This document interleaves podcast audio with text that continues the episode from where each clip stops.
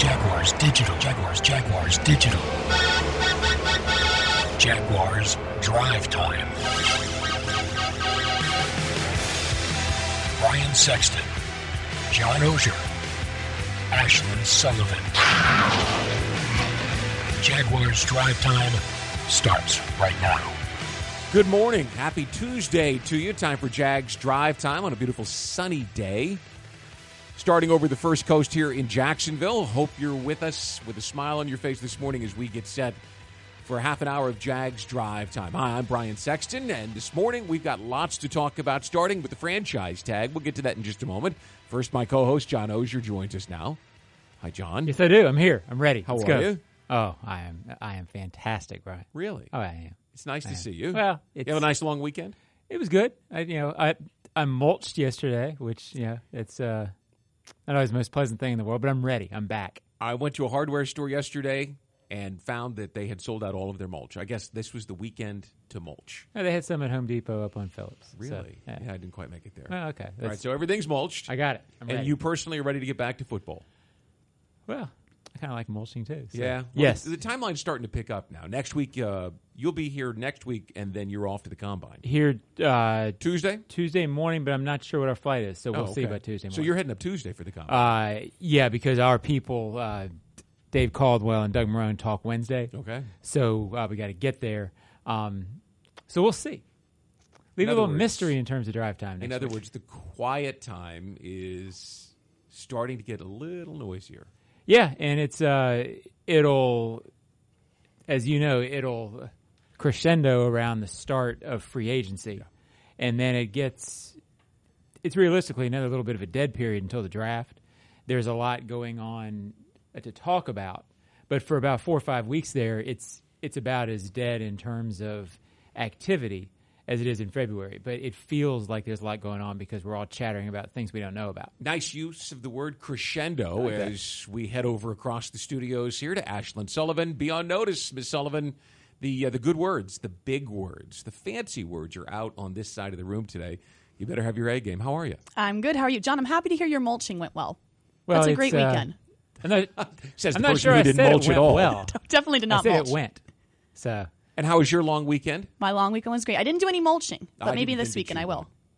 All right, big thing number one the tag starts today. Today is the day that the NFL teams start placing franchise tags on their most valuable players. Right now, all we're focused on is Allen Robinson. That is it. Your best offensive weapon. Cannot let him walk through the door. Yesterday night, Jalen Ramsey tweeted at Jaguars, do the right thing, please, with an Allen Robinson photo. The team wants him back, guys. Well, and certainly they are working on it right now. A brief history in the Jaguars and the tag. In 2000, Tony Brackens got it. Uh, 2000, uh, 2, 3, 4, or 3, 4, 5, I, I forget. Um, Donovan Darius got it three Right. straight years. And then in 11, Marcedes Lewis got it, but then he got a deal done. And in 12, Scobee got it. and Rare then he got a kicker deal would done. get it. He got a deal done. So the Jaguars have always used this to try to get that deal done, which is what the design of the franchise tag is. It would seem today, knowing that Allen Robinson is in a plum position. Uh, he is a marquee player Mm-hmm. at a marquee position that lacks a market full of marquee Right. wide receivers coming out. there's a number of factors. You always cover your team and sort of get tunnel vision with your team.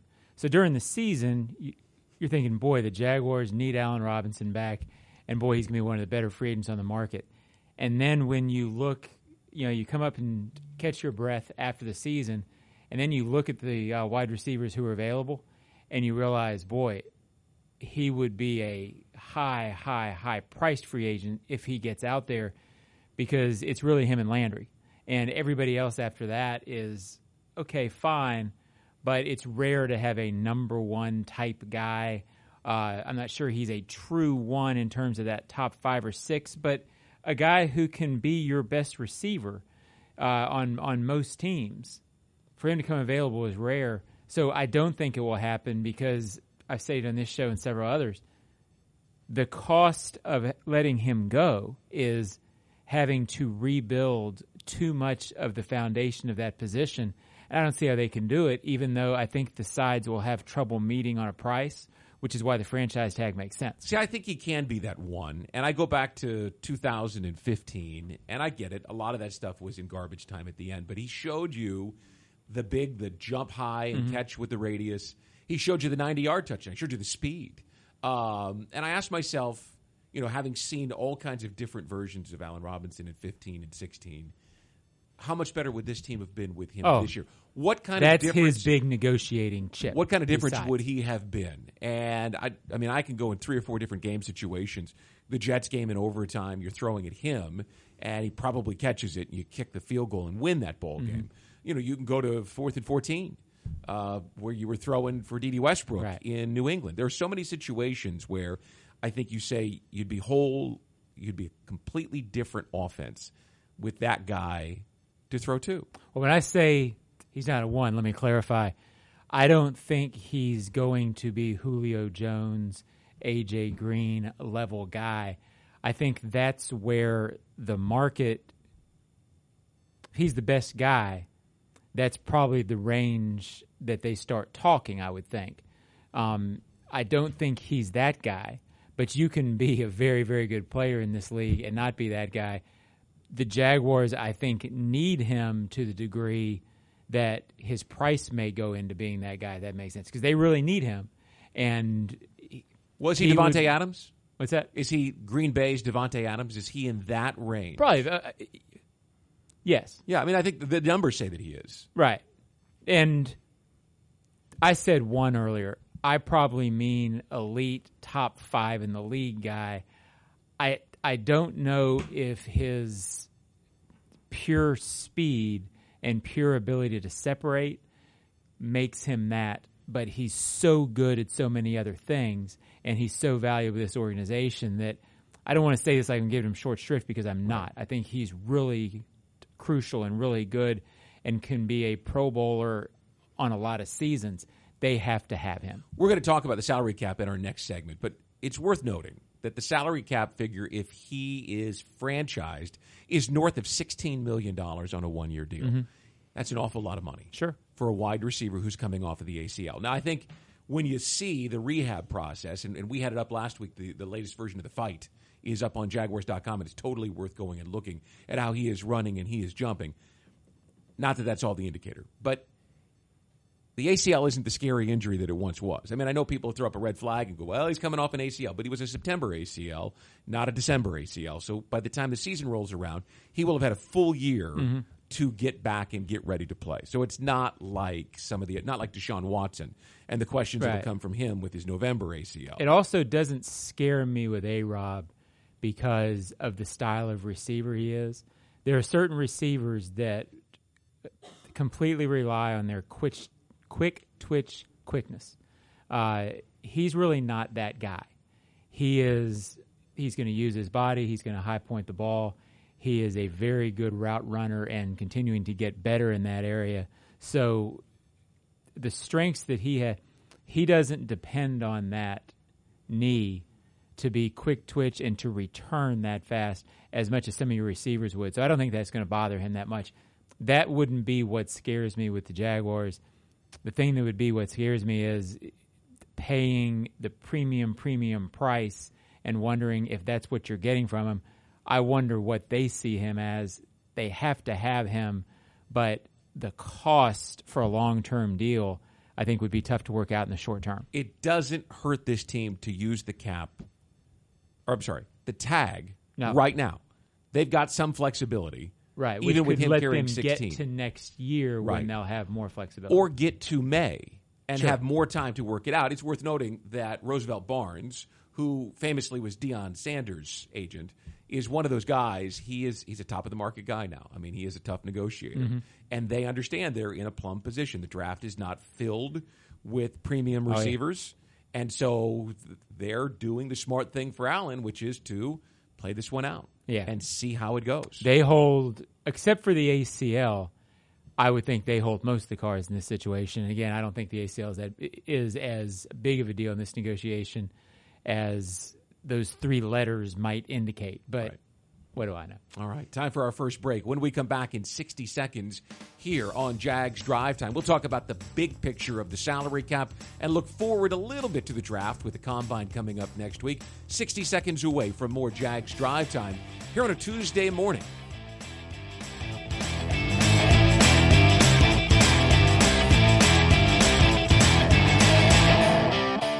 What do you call a pack of Jaguars? A jamboree. The Jacksonville Jaguars want to offer a big thank you to the five local companies who've made the Jaguars Jamboree a party that never stops. Everbank, Baptist Health, Dreamfinders Homes, Publix, and U.S. Assure. Each of these partners provides unmatched support and dedication to the team year in and year out and help make game day special. Jaguars fans join the Jamboree and support these companies and all the partners who support the team. Jags fans, experience Everbank Field like never before. Visit jaguars.com slash tours and book a guided behind-the-scenes tour. Hear stories of great plays by Jaguars legends. Get up close and personal with the famous video boards and see why the Travel Channel named Everbank Field as one of the 15 bucket list destinations for any football fan. Discounts available for children, first responders, and military. Visit jaguars.com slash tours for tickets and details. See you at the bank. Welcome back to Jags Drive Time on this Tuesday morning. Big thing number two staying healthy. The focus here is the big picture, keeping that salary cap clean. Now, you know, probably next season, the huge defensive guys, the young guys, Jalen Ramsey, Myles Jack, you're going to want to pay them and you're going to want to keep them. So, franchising tagging Allen Robinson, then having to redo a deal with Blake Bortles, guys, a lot goes into it and a lot of discussion is going to have to be made. Yeah, if it's February, it's salary cap season, uh, especially as close as we are to the start of free agency. The new league year starts on March 14th, which is about three weeks away.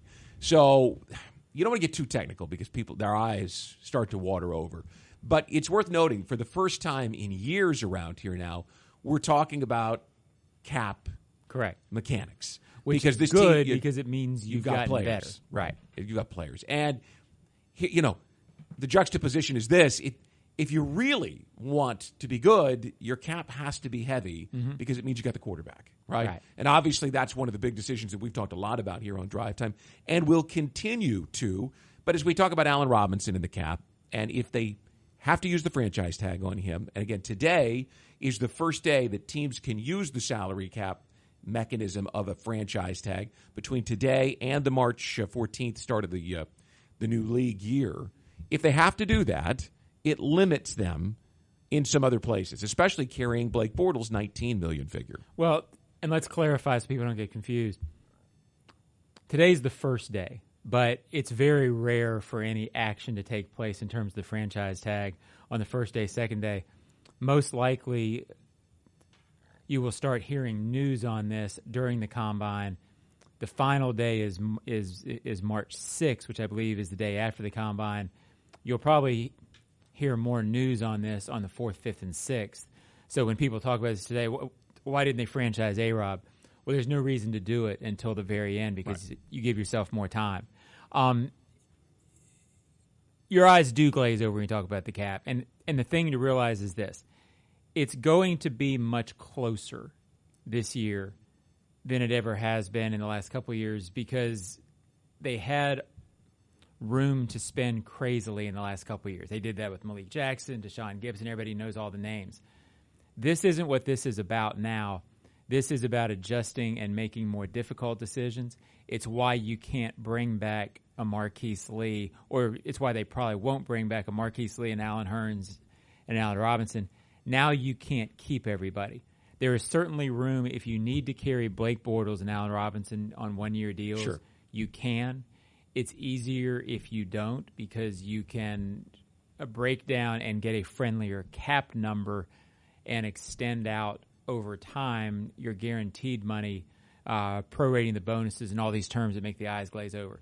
You can do it. It becomes tighter, but it's possible to have Blake and A Rob on one year deals and do some other things that you want to do. It's just tighter. Pulling back from the eye glazing, right? The big picture. You got to be careful with your cap now. Mm-hmm. Because in a matter of two more years, all of a sudden now you're talking about paying Jalen Ramsey. And if anybody thinks Jalen Ramsey is going to get anything less than a blockbuster deal, start paying attention to what cornerbacks in this Right. league are making. You know, Myles Jack is another young ascending player. Yannick Ngakoue is coming off a 12 sack season. Now you can't pay him yet because he's only got two years on his deal. Correct. So he's got to get through another year before You you, can start working with that. Jalen or Myles. You can't Those do any things. of that yet. But after next year, as soon as next year ends, whenever it does, if I'm not mistaken, all three of those guys can be re-upped because they're draft picks, Right. And they will have completed their third year. It becomes a big deal then. Now they they also because of the way contracts are structured now, they have a lot of guys, uh, Calais Campbell, Tashaun Gipson. They have guys who are also coming off and are releasable at that point. The question with those guys becomes is this the time you want to release them? It's more veteran decisions at that point than it is, oh, can we re sign these guys? They'll be able to re sign the guys they're talking about, but it'll be at the expense of some of these guys that you're more familiar with, which they planned to when they originally signed. We almost need to do a salary cap seminar. I mean, but but here's a here's something to take into account. A term that you've probably heard, and that's dead money. And every franchise has dead money. That's a guy that you're essentially still paying. Some of his bonus money counts against your cap, and he's not on your roster. So, as an example, the Jaguars will probably release Chris Ivory this year, just to mm-hmm. give you an example. He's a $7 million cap figure. If they release him, he's got almost $3 million in dead money, which means he's only $4 million in savings. Follow that, folks? We should probably have a chart to make this one. So, what the Jaguars have done over the last couple of years, is it, wisely so, is put as much of the bonus money up front Right. so they don't have to push it out.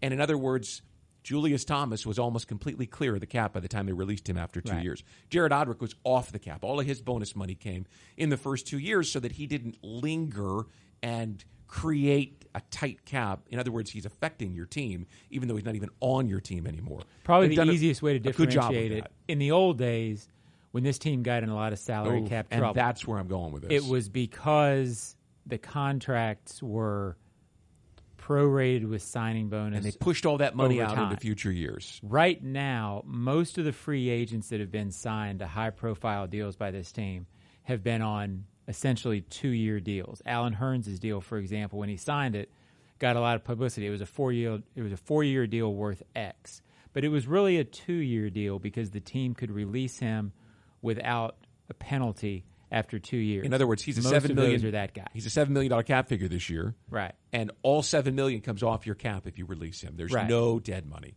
And that's That's how you want to do difference. it. You want to pay as you go, which has been Dave Caldwell's operating philosophy. But when you've got a quarterback and when you've got a lot of young talent, that becomes a very difficult thing to do. So something that we'll watch and see how the Jaguars manage it.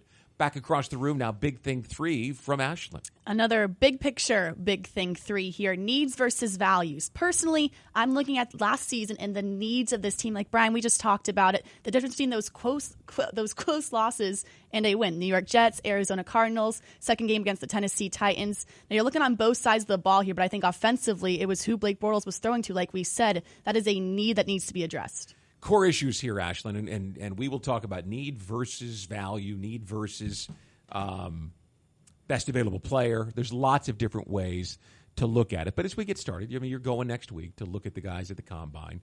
Uh, what's your operating philosophy overall, and what about when you're drafting 29th? Because it's a little bit different. It's different. Um, I ideally you'd take best available all the time because that's how you build a quality roster. Um, with this, it, generally speaking, I believe you lean that way during the draft because, with exceptions, it's relatively rare to get huge impact making difference out of your rookies. And you can say, well, uh, look at Leonard Fournette last year. Look at Cam Robinson. Well, yes, but those guys, especially Cam Robinson, aren't nearly as good in their first year as you expect them to be in your second, third, fourth year. Jalen Ramsey, Yannick Ngakoue, Myles Jack. Collectively, I think you'd make a strong argument that they were infinitely better in their second year as they were their first. Jalen Ramsey may be the exception, but he's that rare top five exception.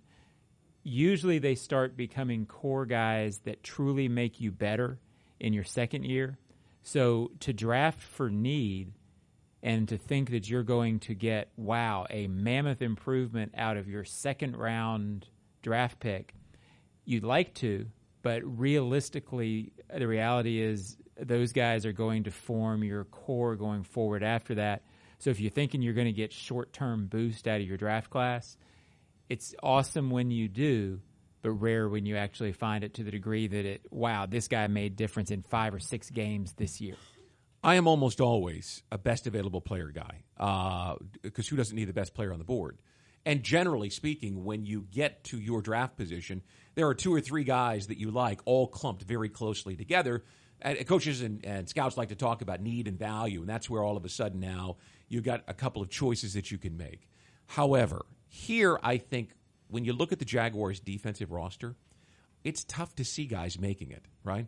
I mean, if there's some guy that's head and shoulders at number 29 defensively, a pass rusher, one of those guys slides down and you just can't pass that up. Mm. Yeah, I get that, right? But in this case, where the offense needs so many contributing areas, right? You need offensive line, you need tight ends, you need receiver, you need another running back somewhere in mm-hmm. the draft. In this case, it becomes more about need, right? You have to go and find guys that can make your roster. Typically, it's very idealistic talking about BAP versus need before the draft. And realistically, it comes down to you approach your spot, you're at number 29, and you've realistically got three or four guys. There's rarely a case where it's, wow, this guy is a 100, this guy's a 90, this guy's an 80. It's usually, this guy's a 91.5, yeah, this guy's a 91.3. So you take the best available player at your at your area of need for that spot. And then sometimes there'll be a guy who just dazzles you um, that sort of trumps everything. But for the most part, it's grouped, it's grouped, it's grouped, and you and you try to get the best available player that fits at, need at the need BAP axis, if you will. It's, axis is almost like crescendo, Brian. It's a you're on top of it. Today. It's not as many syllables, but it's complex. You're on top of it today. I, I, I, I cede to you. You have got the adverbs and the adjectives working at a high level today. You're off to a good start. Oh, thank you. All right. We'll take a break. When we come back, Ozone Snapshot. We'll see if he can keep it going here on Jags Drive Time on a Tuesday morning on TuneIn Radio.